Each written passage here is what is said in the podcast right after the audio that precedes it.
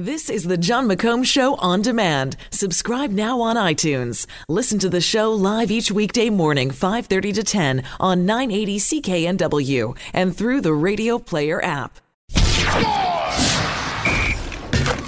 Now, Squire on Sports. In recent years, Tiger Woods has only led the PGA in back surgeries and police dash cam video appearances. He has not won a tournament since 2013. That was the last year he was reasonably healthy. But he is showing signs that maybe he has a revival in him.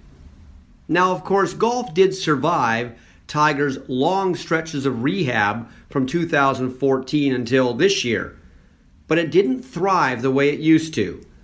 Despite the Spieths and the DJs and the Justin Thomases and the McIlroys and the Jon Rahms, the PGA still needs Tiger Woods.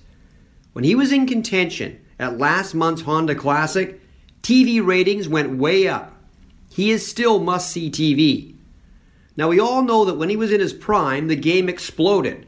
Every player can thank him for bigger prize money. And while he was at the top of his game, golf got its own TV network, and people watched. Now, the game of golf has always loved its legends, wanting them to play as long as possible. Because just as it was with Arnold Palmer and Jack Nicklaus, the math for golf is very simple. When the legends are succeeding, so is the game. And right now, Tiger is the legend. Squire on Sports. Catch Squire Barnes tonight on the Global News Hour at 6 and on 980 CKNW.